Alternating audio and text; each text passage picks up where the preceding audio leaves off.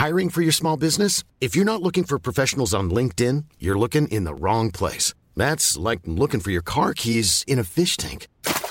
LinkedIn helps you hire professionals you can't find anywhere else, even those who aren't actively searching for a new job but might be open to the perfect role. In a given month, over 70% of LinkedIn users don't even visit other leading job sites. So start looking in the right place. With LinkedIn, you can hire professionals like a professional. Post your free job on linkedin.com slash people today.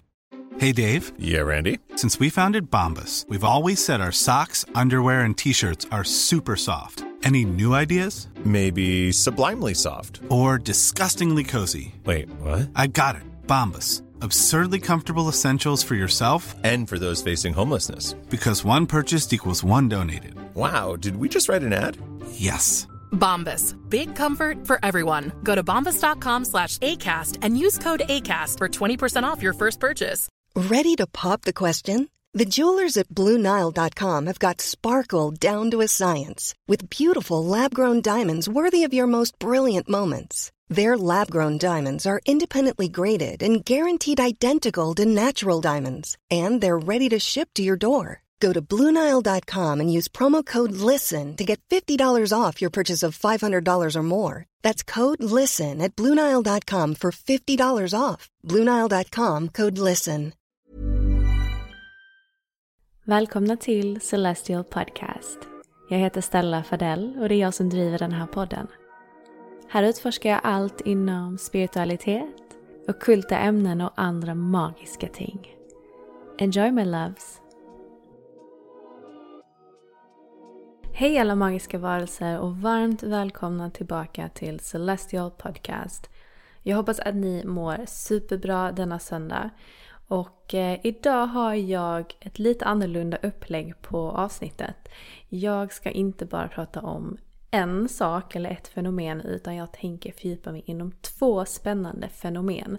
Så eh, ja, om detta funkar och detta konceptet uppskattas så kommer jag kanske implementera ett avsnitt lite då och då där jag bara lyfter lite intressanta fenomen och eh, pratar om det. För att jag tror inte jag hade kunnat göra ett helt avsnitt på en timme dedikerat till just ett ämne. Eller jo, säkert. Det hade jag absolut kunnat göra. Men jag känner att eh, det här formatet räcker gott och väl för att ändå få en inblick och lite blodad tand när det kommer till just dessa två fenomen. Och vad är det då vi ska prata om idag? Jo, jag frågade er på Instagram eh, vad nästa avsnitt skulle handla om och presenterade då två olika alternativ. Det ena var Mandela-effekten och det andra var Alien Abductions. Och resultatet blev 50-50.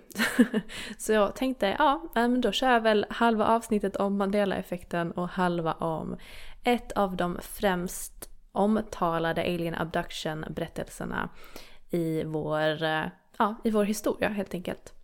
Och den jag pratar om är just om Betty and Barney Hill. Betty och Barney Hill. ja, ni förstår, den här eh, svengelskan, eh, den blir inte bättre. Nej hörni, det blir faktiskt inte ett längre intro än så, utan jag tycker att vi kör igång och vi börjar med Mandela-effekten.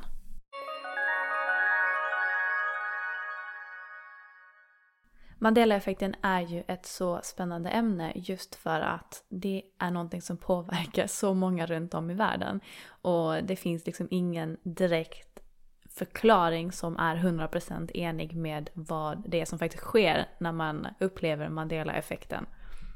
Och inte minst jag har blivit absolut drabbad av Mandela-effekten. Och jag kommer dela lite egna erfarenheter också just när det kommer till det här. För att Mandela-effekten påverkar inte bara en person, det kan påverka även stora massor eller ett kollektiv. Och ja, vad är det då vi pratar om? Summan av kardemumman är att Mandela-effekten hänvisar till ett fenomen där man minns en händelse som aldrig har skett. Alltså ett falskt minne. Och precis som jag nämnde, detta kan ske på individnivå. Men det som är ännu mer intressant tycker jag, det är ju just de minnen som flera personer kommer ihåg, men som aldrig har skett.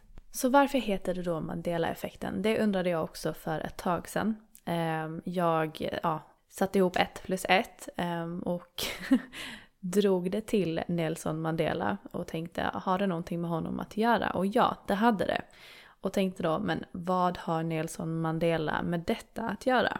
Så 2009 eller 2010, det står lite olika källor lite, lite överallt. Men då fanns det en forskare som forskar inom paranormala fenomen som heter Fiona Broom. Och hon var den första personen, säger man, att mynta begreppet Mandela-effekten. Så 2009-2010 där någonstans så satt Fiona och tittade på TV där det var ett inslag om just Nelson Mandela. Och Nelson Mandela som ni kanske känner till var en av vår tids främsta välkända symboler för mänskliga rättigheter. Han var en frihetskämpe som slogs för att ja, bekämpa apartheidsystemet i Sydafrika. Han greps dock och arresterades 1962 och satt fängslad på Robben Island Prison i 27 år tills han till slut blev frigiven 1990. Och kort därefter så blev han Sydafrikas president. Um, otroligt häftig person. Verkligen, vilken berättelse att gå från att sitta infängslad 27 år till att bli president. Det är ju verkligen helt olika världar eh, han har fått uppleva. Men vad har då detta med falska minnen att göra? Jo, Fiona satt och tittade på TV och såg ett inslag om Nelson Mandela. Bara det att hon var helt övertygad om att Mandela hade dött många, många år innan i fängelset. På 80-talet till och med. Och hon var helt förundrad över att hon faktiskt såg och tittade på Mandela under 2009-2010 där någonstans. För att han dog väl för decennier sedan. Men nej, Mandela dog 2013.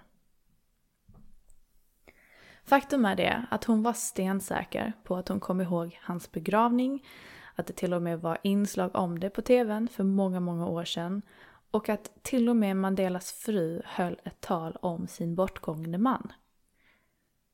Och detta gjorde ju Fiona så otroligt konfunderad att hon insåg att hennes minne om Mandelas död var helt falska.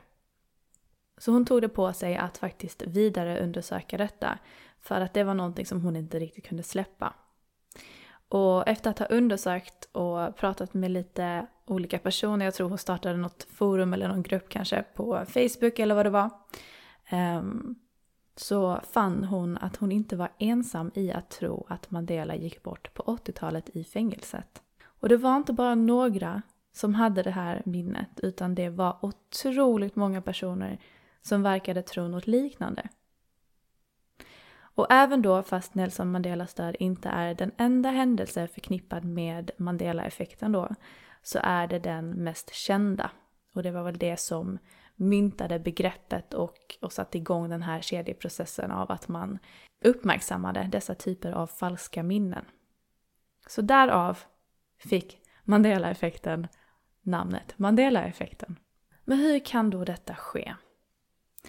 Det finns en rad olika teorier om just det här. Jag har nog läst upp till åtta stycken olika, men jag kommer ju inte gå in på alla dem idag.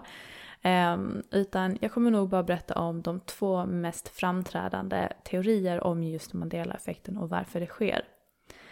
Men innan jag gör det så tänkte jag faktiskt berätta om en, ett minne som jag är stensäker på har skett men som visar sig vara ett falskt minne för mig också. Min egna lilla Mandela-effekt. Så, när jag var liten så bodde jag i London i fyra år. Och eh, det var en dag jag har ett otroligt starkt minne av. Och det var när jag och min pappa var ute och gick i stan. Och eh, vi stod på en trottoarkant och jag var på väg ner då från trottoaren till gatan för vi skulle väl korsa. Och uppmärksammar inte då att eh, en bil håller på att backa in i en parkeringsficka precis där jag är på väg ner. Och, och det är nu det blir lite creepy.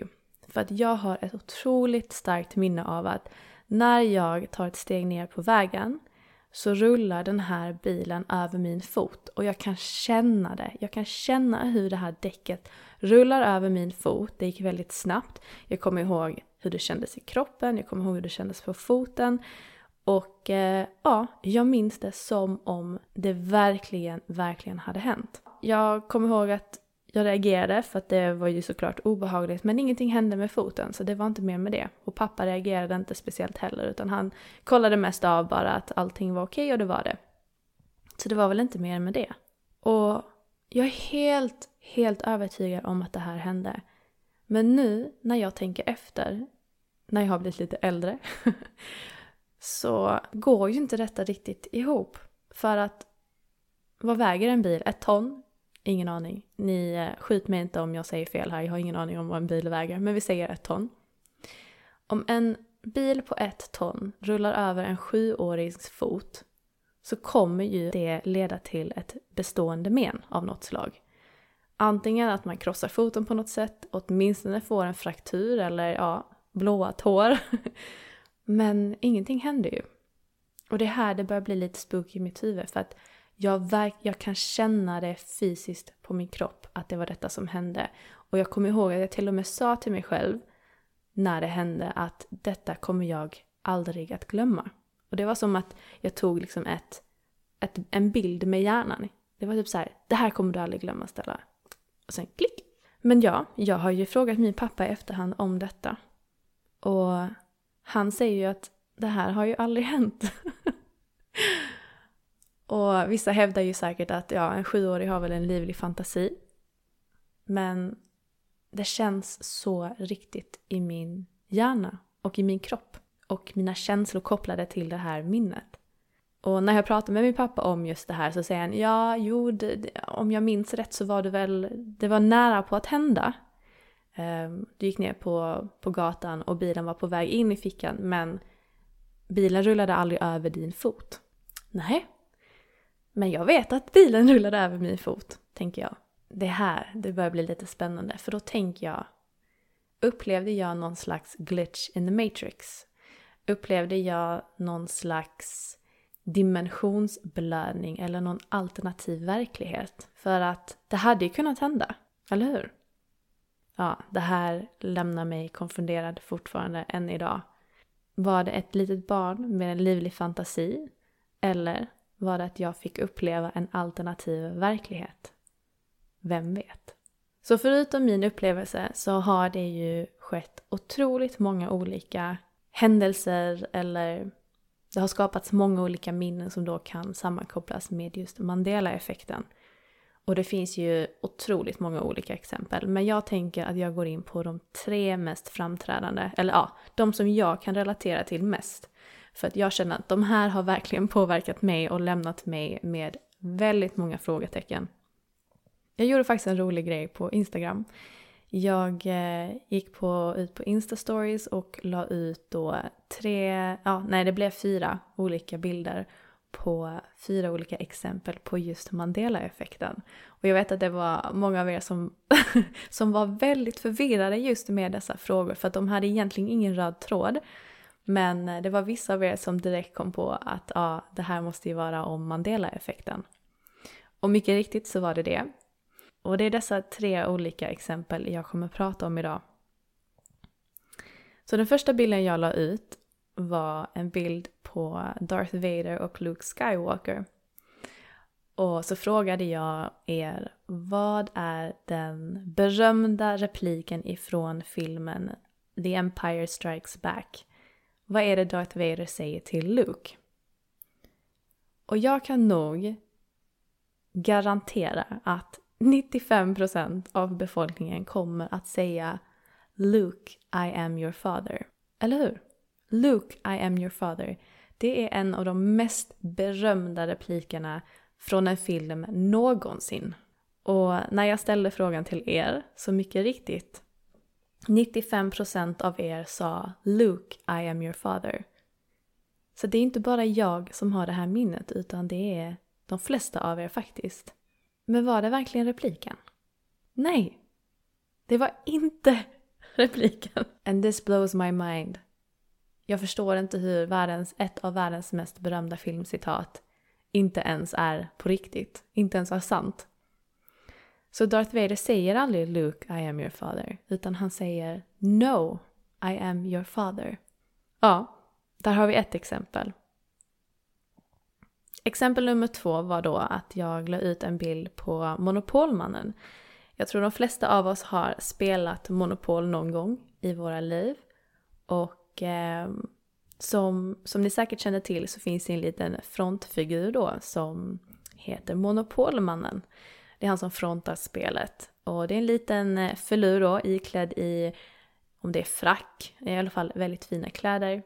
Och eh, det är ju en stor debatt då om vad han har på sig på sitt ansikte. Jag är helt övertygad om att Monopolmannen alltid har haft en monokel. En monokel är ett, eh, som ett ensamt korrektionsglas som fästs över det ena ögat. Ehm, och man bär det liksom fastklämt i ögonvrån. Så ja, jag frågade ju er också. Hur minns ni Monopolmannen?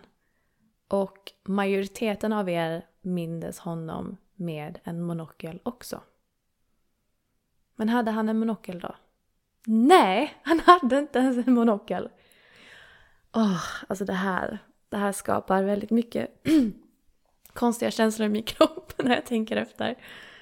Åh, oh, hur kan man vara så stensäker på ett minne och så är det inte ens sant? Nej, Monopolmannen hade aldrig en monokel. Okej, så den tredje frågan jag ställde er handlade om en väldigt, väldigt berömd film från, från min barndom och än idag. Den är fortfarande världskänd. Det är ju Snövit och de sju dvärgarna. Detta var en av mina favoritfilmer när jag var liten. Och jag tittade ju alltid på den på engelska eftersom jag, jag växte upp utomlands så då, då tittade jag alltid på, på filmer på engelska.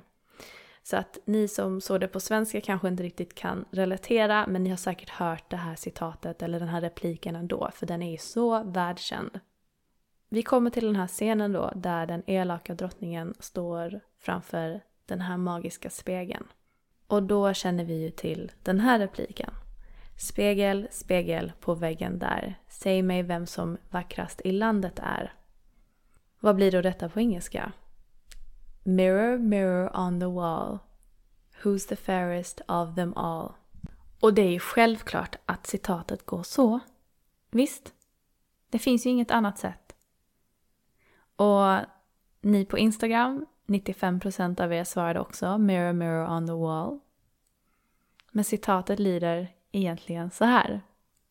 Magic mirror on the wall, who's the fairest of them all? Ja, alltså det här, det här gör ju mig väldigt, väldigt upprörd.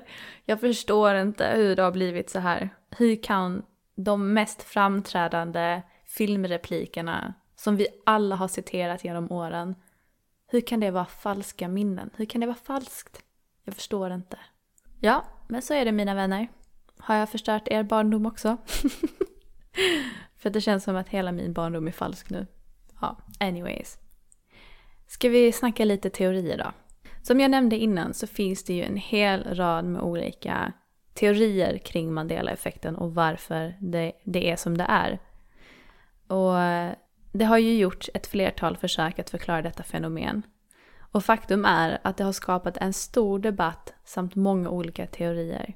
Och man har tittat både på det inom psykologin, man har tittat på det inom kvantfysikens värld och man letar efter svar konstant. Men man har inte kommit fram till en anledning som övertygar alla. Så jag tänkte faktiskt ta då ett exempel ifrån kvantfysiken och ett exempel ifrån psykologin. Vi börjar med multiversteorin eller parallella världar. Tro det eller ej så finns det en hel del människor som tror att det finns parallella universum eller alternativa världar. Denna teori går i grund och botten ut på att alternativa verkligheter överlappar olika tidslinjer och därför kommer vi ihåg saker som inte har hänt i just vår verklighet. Och här kommer det ju in lite grann i att tid och rum är ju inte linjärt. Denna hypotes är en källa till debatt bland många, många fysiker. Och de är helt oense om huruvida multiversum existerar eller inte. Alltså om det finns mer än en verklighet eller tidslinje. Idén som framläggs är i grova drag att det inte bara finns ett universum, utan att flera universum existerar samtidigt i samma tid och rum. Det finns dock rätt mycket forskning som pågår inom det här ämnet, just inom kvantfysiken. För i teorin så påstår ändå och hävdar många fysiker att detta är möjligt. En person som stöttade denna teori med parallella universum var Stephen Hawking bland annat. Och han var en övertygad anhängare av kvantmekanikens flervärldstolkning. Och till och med två veckor före sin död färdigställde Stephen Hawking en teori om hur mänskligheten kan upptäcka just parallella universum. Och denna teori är ju en unik kombination av relativitetsteorin och kvantfysiken. Och jag, som ni säkert eh, kan lista ut, tycker ju den här teorin är väldigt intressant. För jag tror absolut på att det finns parallella verkligheter eller alternativa verkligheter.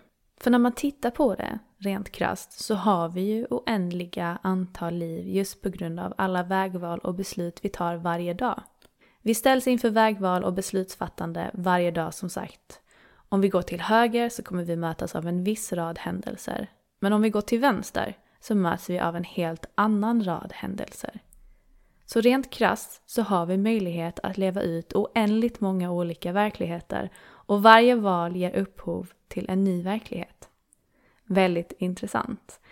Och det är det här jag kan koppla samman med mitt minne från när jag var liten i London.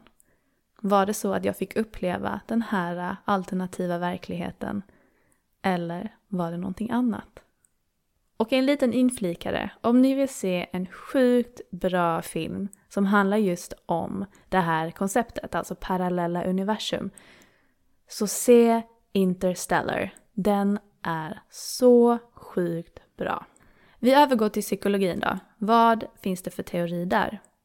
Inom psykologin så förknippar man Mandela-effekten med någonting som kallas för konfabulation.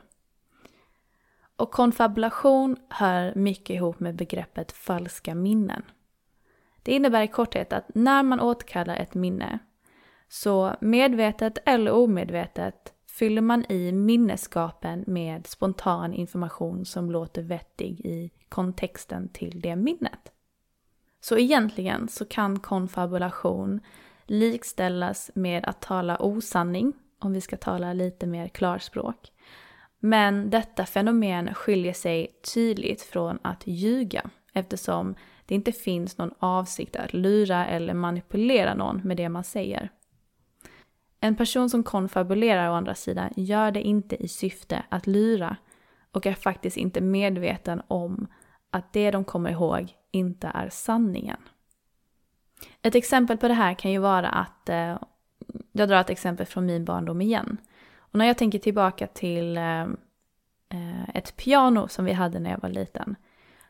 Så konfabulation menar då på att jag minns det här pianot som svart.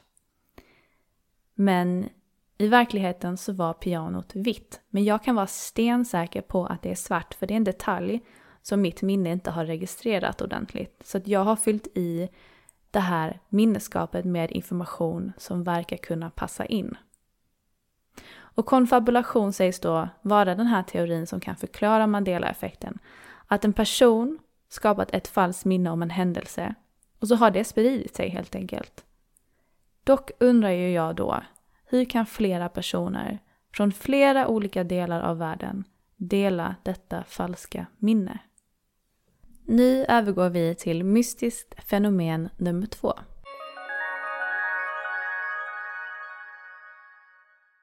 Oj, oj, oj. Alien abductions, det är ju någonting jag älskar att grotta mig in i.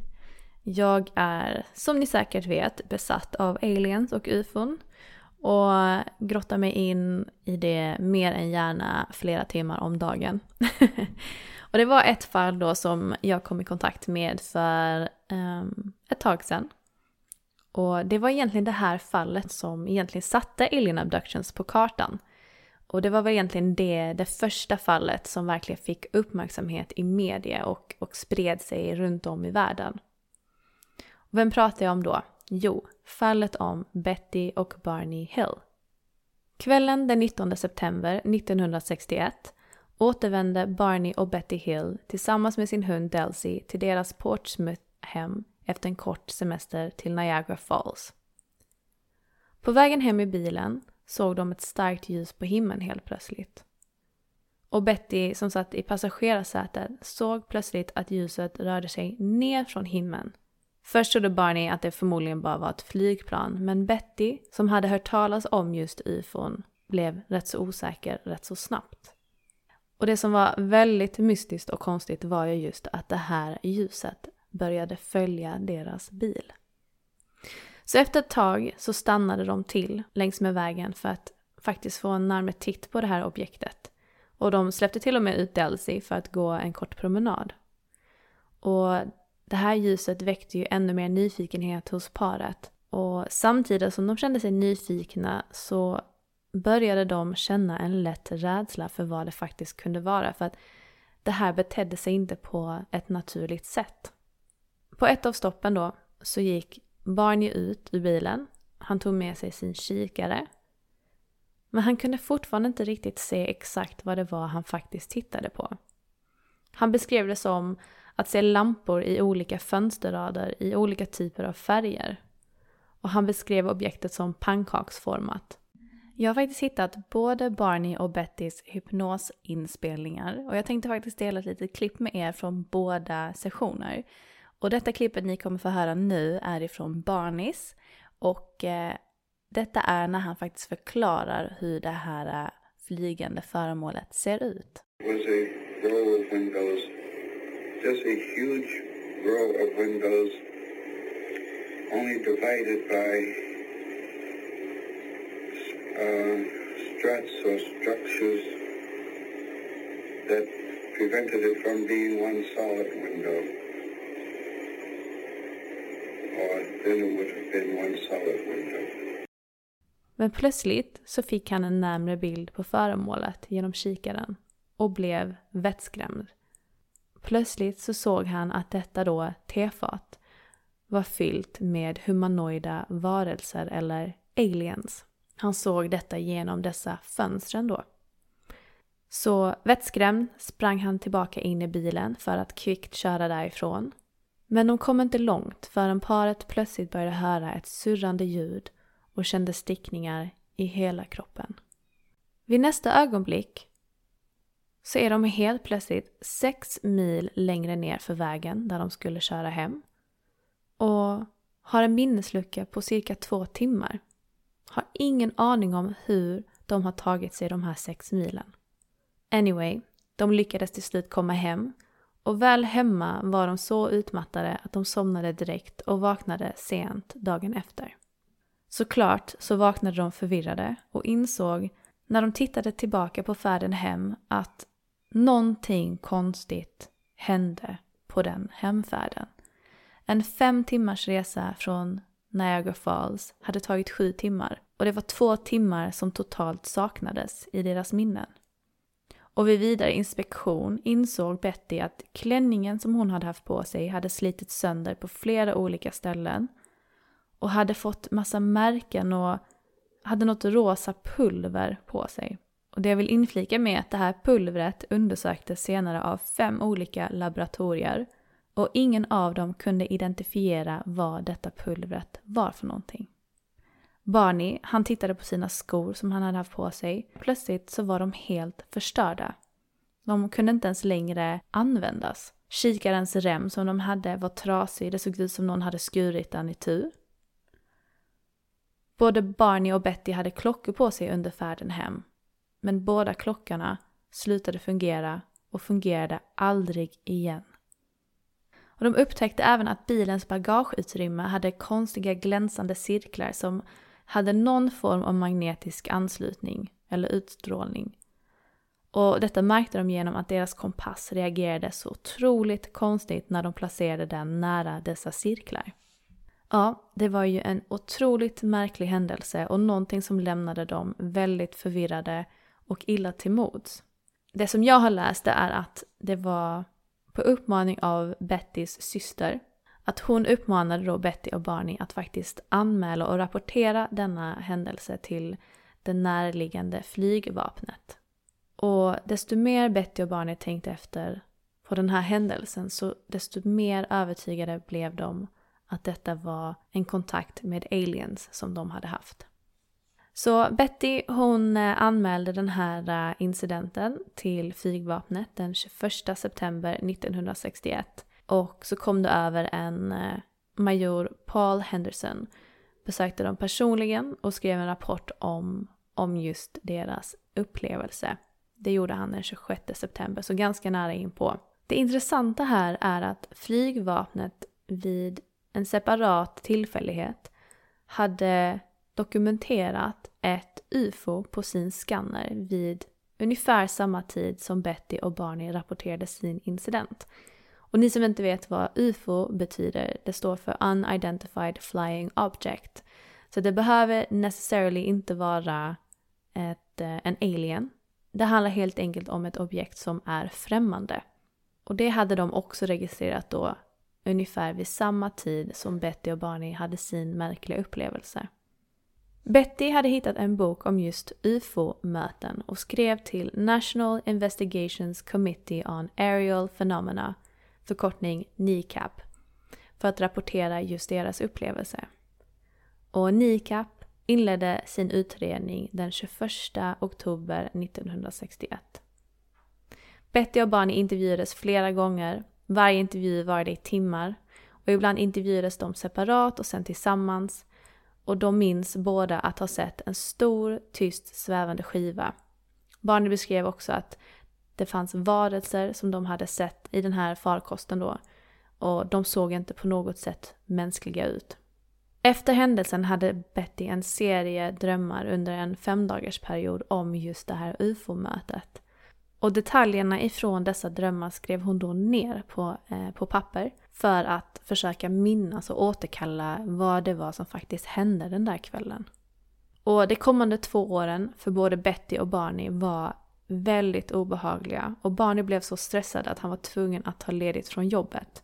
Och det visade sig att nya minnen från upplevelsen började återuppstå och detta orsakade att Barney blev allt mer orolig. Så Betty tog det på sig att börja koncentrera sig på att hitta svar och hjälp för de båda. Och ungefär två år då efter den här händelsen så hittade hon en psykoterapeut som heter Dr. Benjamin Simon som var villig att hypnotisera dem för att hjälpa dem komma ihåg flera detaljer om sin upplevelse. Dr. Simon höll sessioner med paret under en period av sex månader. Och detta började i början av 1964. Och i början av då den här eh, sex månaders perioden så i slutet på varje session så framkallade Dr. Simon minnesförlust för båda två. Och detta gjorde han då för att paret inte skulle komma ihåg vad som skedde under hypnosen. Just för att de inte skulle kunna snacka ihop sig om vad de kom ihåg och försöka synka deras stories. Utan de ville hålla det så, så genuint och korrekt eh, som möjligt. Och jag har lyssnat på en del av dessa hypnos... Ehm, sessioner, De finns faktiskt på YouTube. Det låter verkligen äkta. Det låter inte som att hon hittar på någonting för att hon låter verkligen vettskrämd när hon pratar om dessa olika händelser. Så nästa ljudklipp jag ska spela för er är ifrån Bettys hypnossession. Den här är lite mer spännande för att här är hon redan på det här eh, rymdskeppet och eh, de håller på att ta tester på henne. De här alien-varelserna. Och hon är livrädd för att hon ser att de tar fram en lång, lång nål som de vill stoppa ner i hennes navel för att ta tester. Och man hör hur rädd hon är. Och det som är så intressant är att en av de här alien-varelserna försöker lugna ner henne och säga att det kommer, det kommer inte göra ont, allting kommer bli bra. Och sen sätter handen för hennes ögon och hon förklarar det som att all smärta bara försvann direkt. Vad var det som hände där egentligen? Så then blev roll me over on my back.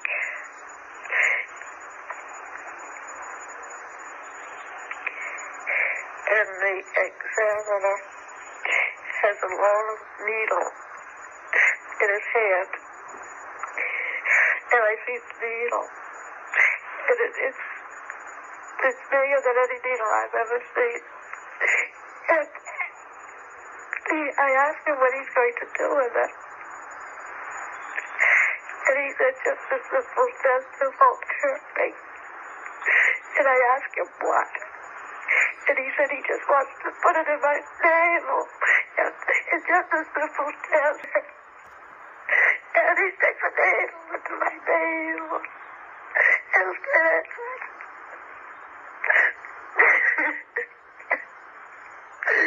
and I'm crying and I tell him it's hurting, it's hurting, it's hurting, take it out. And, and, and then the leader, he goes over and he puts his hand, runs his hand in front of my eyes. And he says, I'll be all right. I won't feel it. Oh. And all the pain goes away. Ja, sjukt intressant. Nu är dessa ljudklipp inte särskilt bra för att de var ju inspelade för över 50 år sedan. Men ja, ni fattar grejen. Både Barney och Betty rapporterade separat att utomjordingar utförde medicinska experiment på dem. Och de tog prover på deras blod, de tog andra kroppsvätskor och även hår. Och Betty tillade också att de skrapade hennes hud för just provtagning. Och trots att de faktiskt genomgått separata hypnossessioner så rapporterade de väldigt, väldigt liknande erfarenheter. Och de flesta av Bettys minnen som hon återkallade under hypnosen matchade det som hon skrev om när hon dokumenterade dessa drömmar i början. Och en intressant parameter var att under en av Bettys hypnossessioner så ritade hon också en karta över ett stjärnkluster. Och hon ritade även ut hur dessa ufon såg ut och sättet hon mindes det den kvällen. Och experter har faktiskt analyserat den här skissen och dragit slutsatsen att hennes ritning var i princip en exakt kartläggning över stjärnkonstellationen Zeta Reticuli. Och när jag hörde Zeta Reticuli så väcktes min nyfikenhet ännu mer kan jag säga. För Zeta Reticuli ligger 39 ljusår ifrån vår planet. Och det sägs att en viss typ av alienvarelser härstammar därifrån. Och det är the greys, alltså de gråa utomjordingarna. Och varför är detta så intressant? Jo, för att av alla stjärnsystem, eller stjärnor som hon ritar upp, så ritar hon just Zeta Reticuli. Och hon ritar även upp i sin hypnos hur de här äh, alienvarelserna såg ut. Och de efterliknar väldigt mycket hur en grey alien faktiskt ser ut. Och eh, om ni följer mig på Instagram så kommer jag faktiskt att lägga ut både ritningen som hon gör på stjärnsystemet och jag kommer även att eh, lägga upp bilden på ritning hon gjorde på just hur alienvarelserna såg ut. Så ni själva kan få, ja, dra egna slutsatser helt enkelt. Utredaren drog slutsatsen faktiskt att Betty och Barney talade sanning.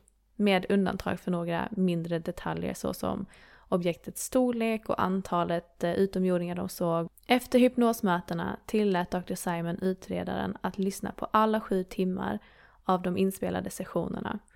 Och utredaren sa att han inte hade ändrat sig. Att faktiskt att få lyssna på dessa inspelningar hjälpte honom att fylla i några av luckorna i deras minnen.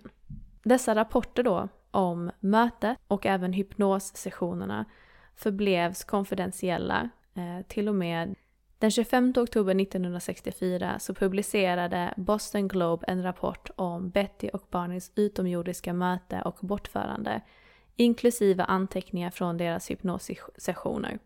Och berättelsen publicerades i en femdagarsserie och plockades upp av United Press International.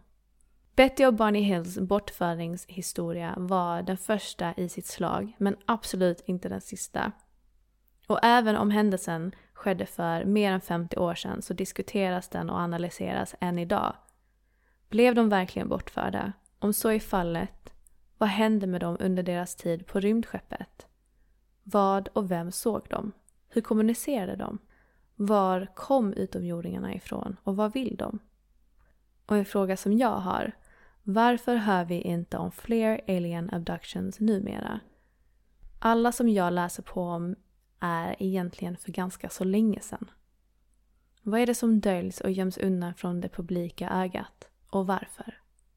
Jag håller det där mina vänner så får ni dra in era egna slutsatser och fundera själva över dessa olika fenomen som jag har pratat om. Och om ni gillade detta upplägget så säg till så lovar jag att berätta om ännu mer spännande mystiska fenomen.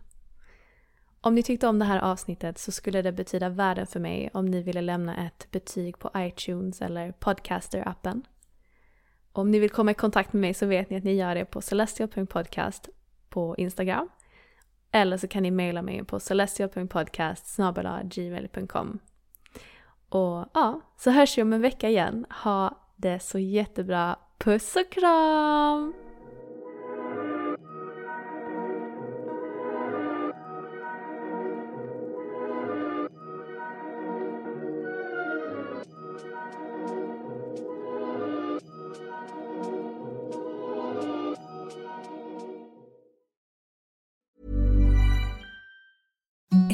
The softest sheets you've ever felt. Now imagine them getting even softer over time. That's what you'll feel with Bowl and Branch's organic cotton sheets. In a recent customer survey, 96% replied that Bowl and Branch sheets get softer with every wash. Start getting your best night's sleep in these sheets that get softer and softer for years to come. Try their sheets with a 30-night guarantee. Plus, get 15% off your first order at bowlandbranch.com. Code BUTTERY. Exclusions apply. See site for details. Even when we're on a budget, we still deserve nice things. Quince is a place to scoop up stunning high-end goods for 50 to 80% less than similar brands. They have buttery soft cashmere sweaters starting at $50, luxurious Italian leather bags, and so much more. Plus, Quince only works with factories that use safe, ethical, and responsible manufacturing. Get the high-end goods you'll love without the high price tag with Quince. Go to quince.com slash style for free shipping and 365-day returns. When you make decisions for your company, you look for the no-brainers. If you have a lot of mailing to do, stamps.com is the ultimate no-brainer. Use the stamps.com mobile app to mail everything you need to keep your business running with up to 89% off USPS and UPS. Make the same no-brainer decision as over 1 million other businesses with stamps.com. Use code PROGRAM for a special offer. That's stamps.com code PROGRAM.